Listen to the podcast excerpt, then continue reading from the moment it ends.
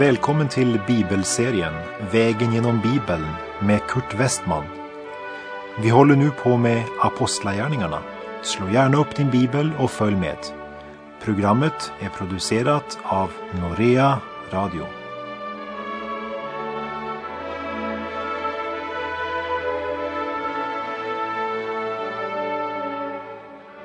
När vi i det här programmet ska vandra genom det artonde kapitlet i Apostlagärningarna så befinner Paulus sig fortfarande på sin andra missionsresa. Han har i Aten väntat på att Silas och Timoteus ska komma och avlägga rapport om situationen för församlingarna i Berea och Thessalonike.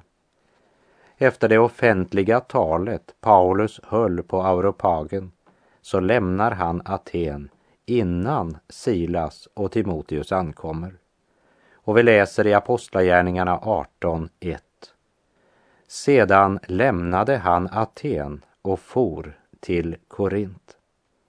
Om du ser på en karta över Paulus missionsresor eller på en karta över Grekland så ligger Korint på det smala näset mellan Egeiska havet och Adriatiska havet.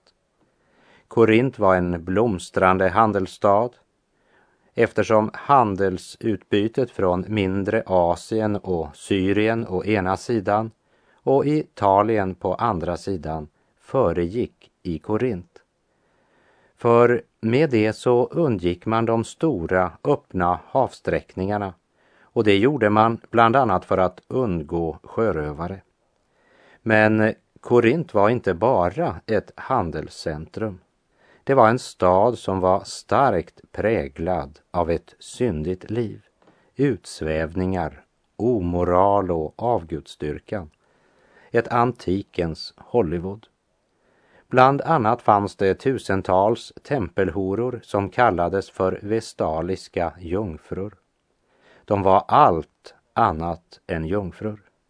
De var prostituerade för sex var religion i Korint.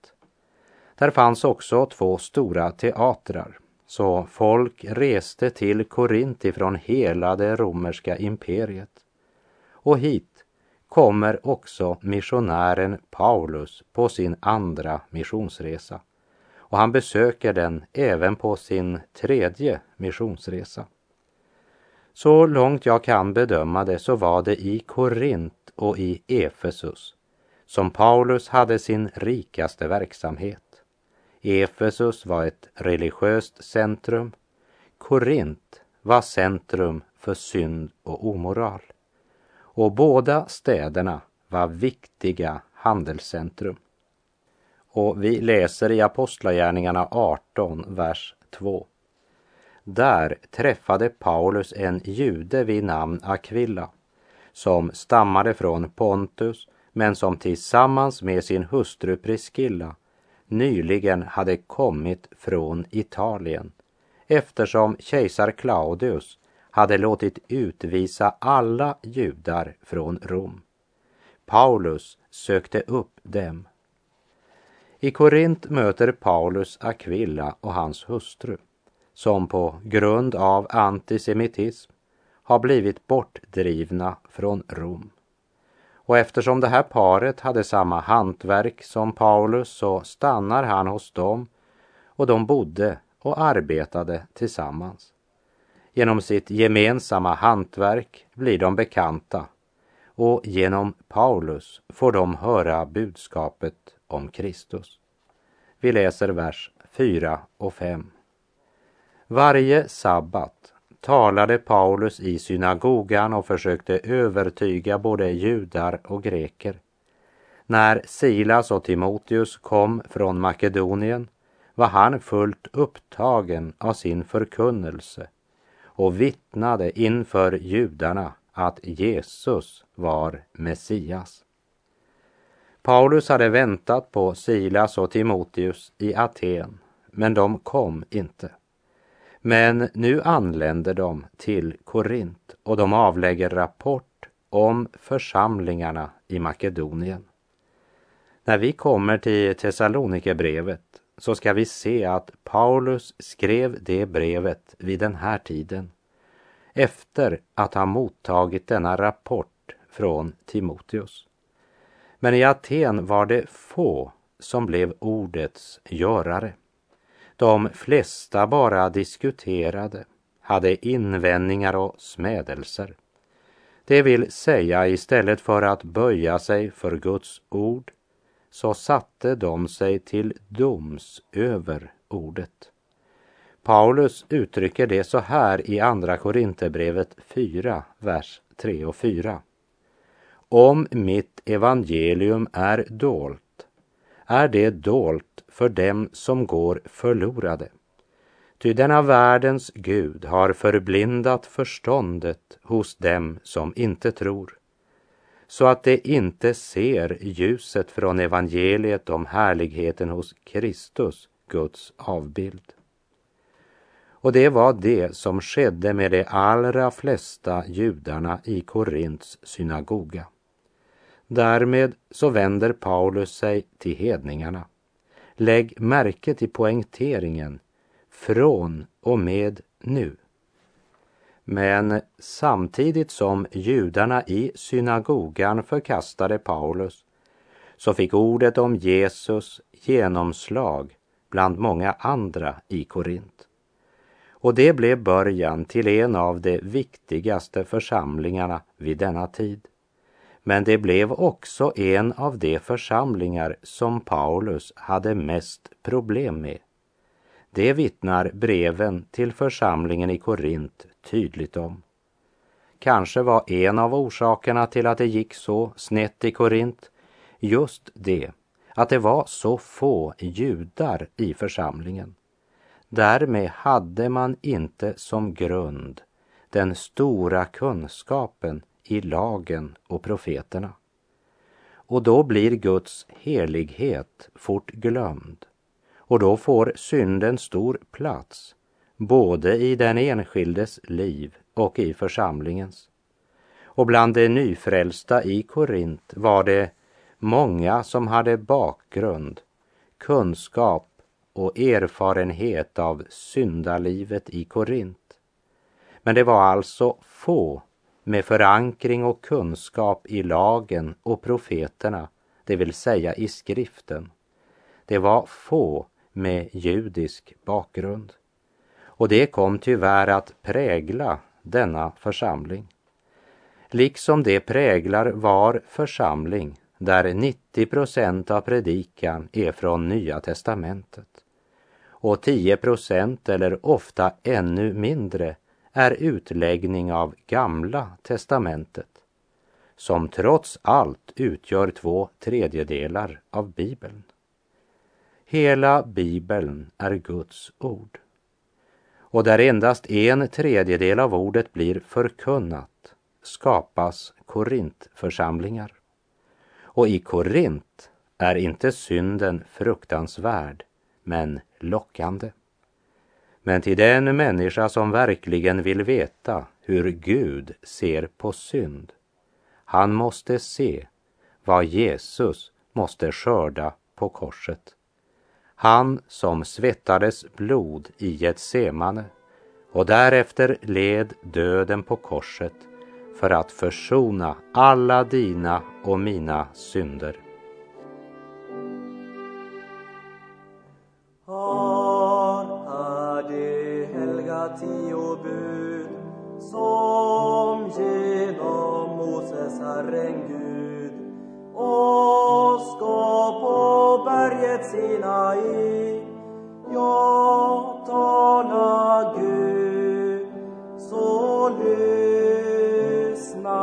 Vi I Korint förkunnade Paulus och vittnade för judarna att Jesus var Messias. Och vi läser Apostlagärningarna 18.6. Men när man då svarade med invändningar och smädelser skakade Paulus sina kläder och sade Ert blod må komma över era egna huvuden. Jag är utan skuld. Från och med nu vänder jag mig till hedningarna. Från och med nu blir det huvuduppgiften för Paulus att förkunna evangeliet för hedningarna.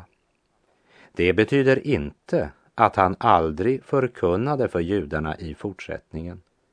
Men från och med nu var Paulus på ett speciellt sätt hedningarnas apostel. Och han börjar bland hedningarna i Korint. Och vi läser vers 7 och 8. Så gick han därifrån och flyttade över till Titius Justus, en gudfruktig man vars hus låg vägg i vägg med synagogan. Men synagogföreståndaren Crispus och hela hans familj kom till tro på Herren och många andra korinter som hörde Paulus trodde och lät döpa sig. Cirka ett och ett halvt år tillbringade Paulus i Korint. Efter att judarna förkastat Paulus budskap flyttar han och trots att han nu lämnar synagogan så hamnar han vägg i vägg med den eftersom han flyttade in hos Titus Justus. Därmed får synagogföreståndaren Paulus vägg i vägg. Crispus visste hur opopulär Paulus var i synagogan. Men det kan jag säga dig. Bor du vägg i vägg med Paulus så blir du antingen frälst eller också motarbetar du honom. För du kan inte säga tja eller jaså till denna kompromisslösa kristendom och denna revolutionerande lära. Och hade judarna i Korint förkastat Paulus budskap så ser vi att många andra i Korint trodde budskapet och lät döpa sig. Och där människor blir vunna för Gud och där liv blir förvandlade, där blir det också många som försöker tysta Herrens vittnen. Det är alltid någon, speciellt bland de religiöst aktiva, som menar att man borde tona ned budskapet eftersom i deras måttstock så är man mer kärleksfull ju mera man svävar på målet. Men när striden tillspetsar sig uppenbarar Gud sig på nytt för sitt vittne, stadfäster kallelsen och styrker till frimodighet och klar förkunnelse.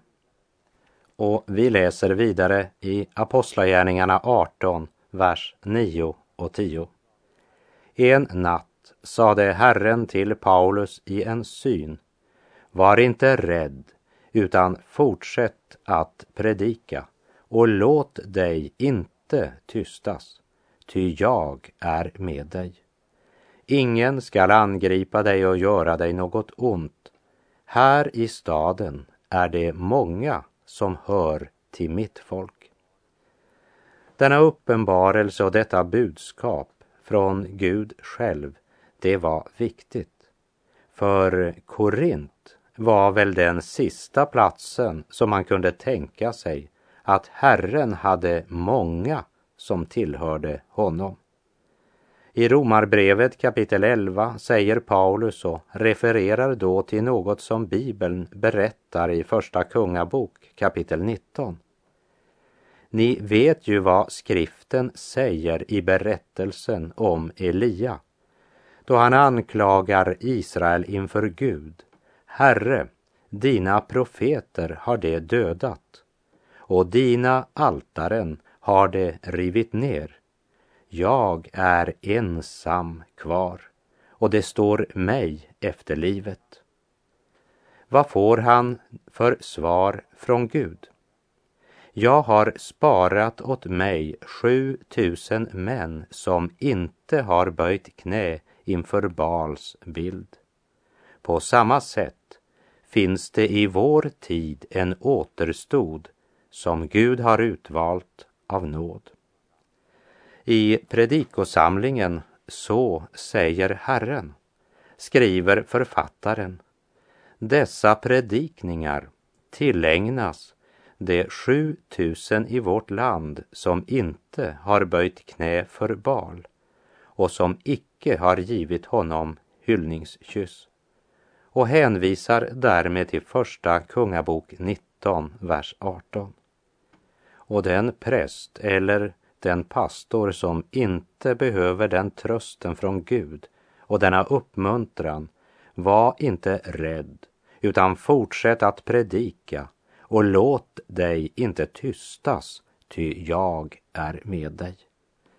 Den som inte behöver den trösten skulle helst aldrig ha gått upp på en talarstol. För då är det sannolikt något annat än Jesu Kristi kompromisslösa evangelium han förkunnar.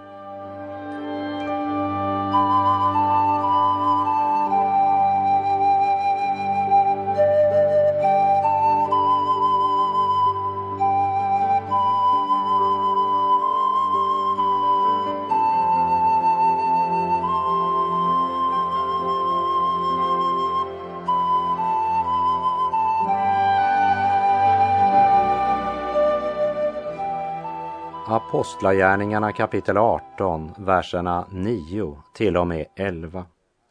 En natt sade Herren till Paulus i en syn. Var inte rädd utan fortsätt att predika och låt dig inte tystas, ty jag är med dig.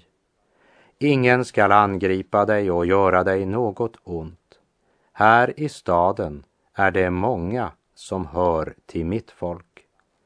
Paulus stannade kvar där i ett och ett halvt år och undervisade dem i Guds ord.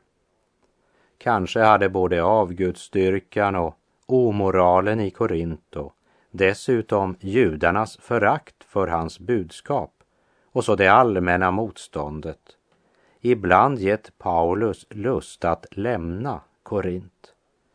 Men då uppenbarar Gud att denna stad är faktiskt något mera än bara det man ser när man en kväll vandrar genom stadens gator. Här finns också många som hör till mitt folk, säger Gud. Men efter en tids verksamhet i Korint så sker det något som gör att Paulus verkligen har användning för det som Gud uppenbarat för honom. För efter att han dragits inför domstolen i Korint stannar han lika väl ännu en tid i staden. Vers 12 och 13. Det år då Gallio var ståthållare i Akaja förenade sig judarna i ett angrepp på Paulus, drog honom inför domstolen och sade att han förledde människor till att dyrka Gud på ett sätt som stred mot lagen. De olika fraktionerna av judar förenas i fiendskapen. Därmed har det också i Korint kommit till den punkt som förr eller senare kommer för den som inte kompromissar, varken i ord eller gärning. Man kommer i konflikt också med offentligheten. De religiösa blir fientliga när de upplever att de inte längre i religionens namn har kontrollen.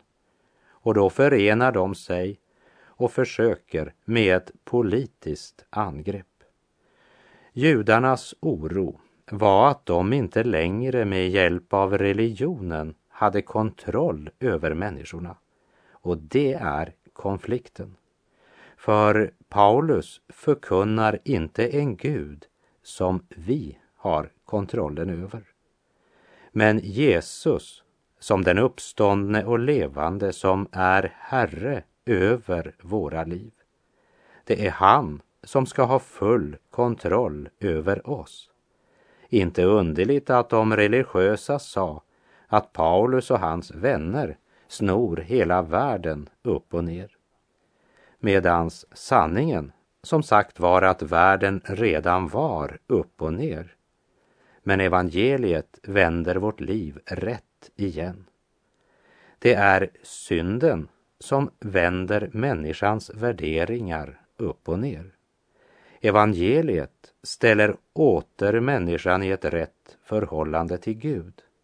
Men eh, judarna hävdade nu inför Gallio att Paulus förledde människor till att dyrka Gud på ett sätt som stred mot lagen. Och vi läser verserna 14 till och med 17. Men innan Paulus hann ta till orda sade Gallio till judarna om det gällde något brott eller skurkstreck skulle jag naturligtvis lyssna på er judar. Men grälar ni om ord och namn och er egen lag, då är det er ensak. I sådana tvister vill inte jag vara domare. Därmed körde han bort dem från domstolen. Då kastade sig alla över synagogföreståndaren Sostenes och misshandlade honom mitt framför domartribunen. Men det tog Gallio ingen notis om. Gallio skiljer klart mellan kyrka och stat. Han säger att om det är en religiös fråga så får judarna ta hand om det själva. För han är politiker, satt till att agera efter det romerska imperiets lagar. Han vill inte blanda sig i judarnas religiösa församlingsarbete och beslut. Här är det många politiker som har mycket att lära.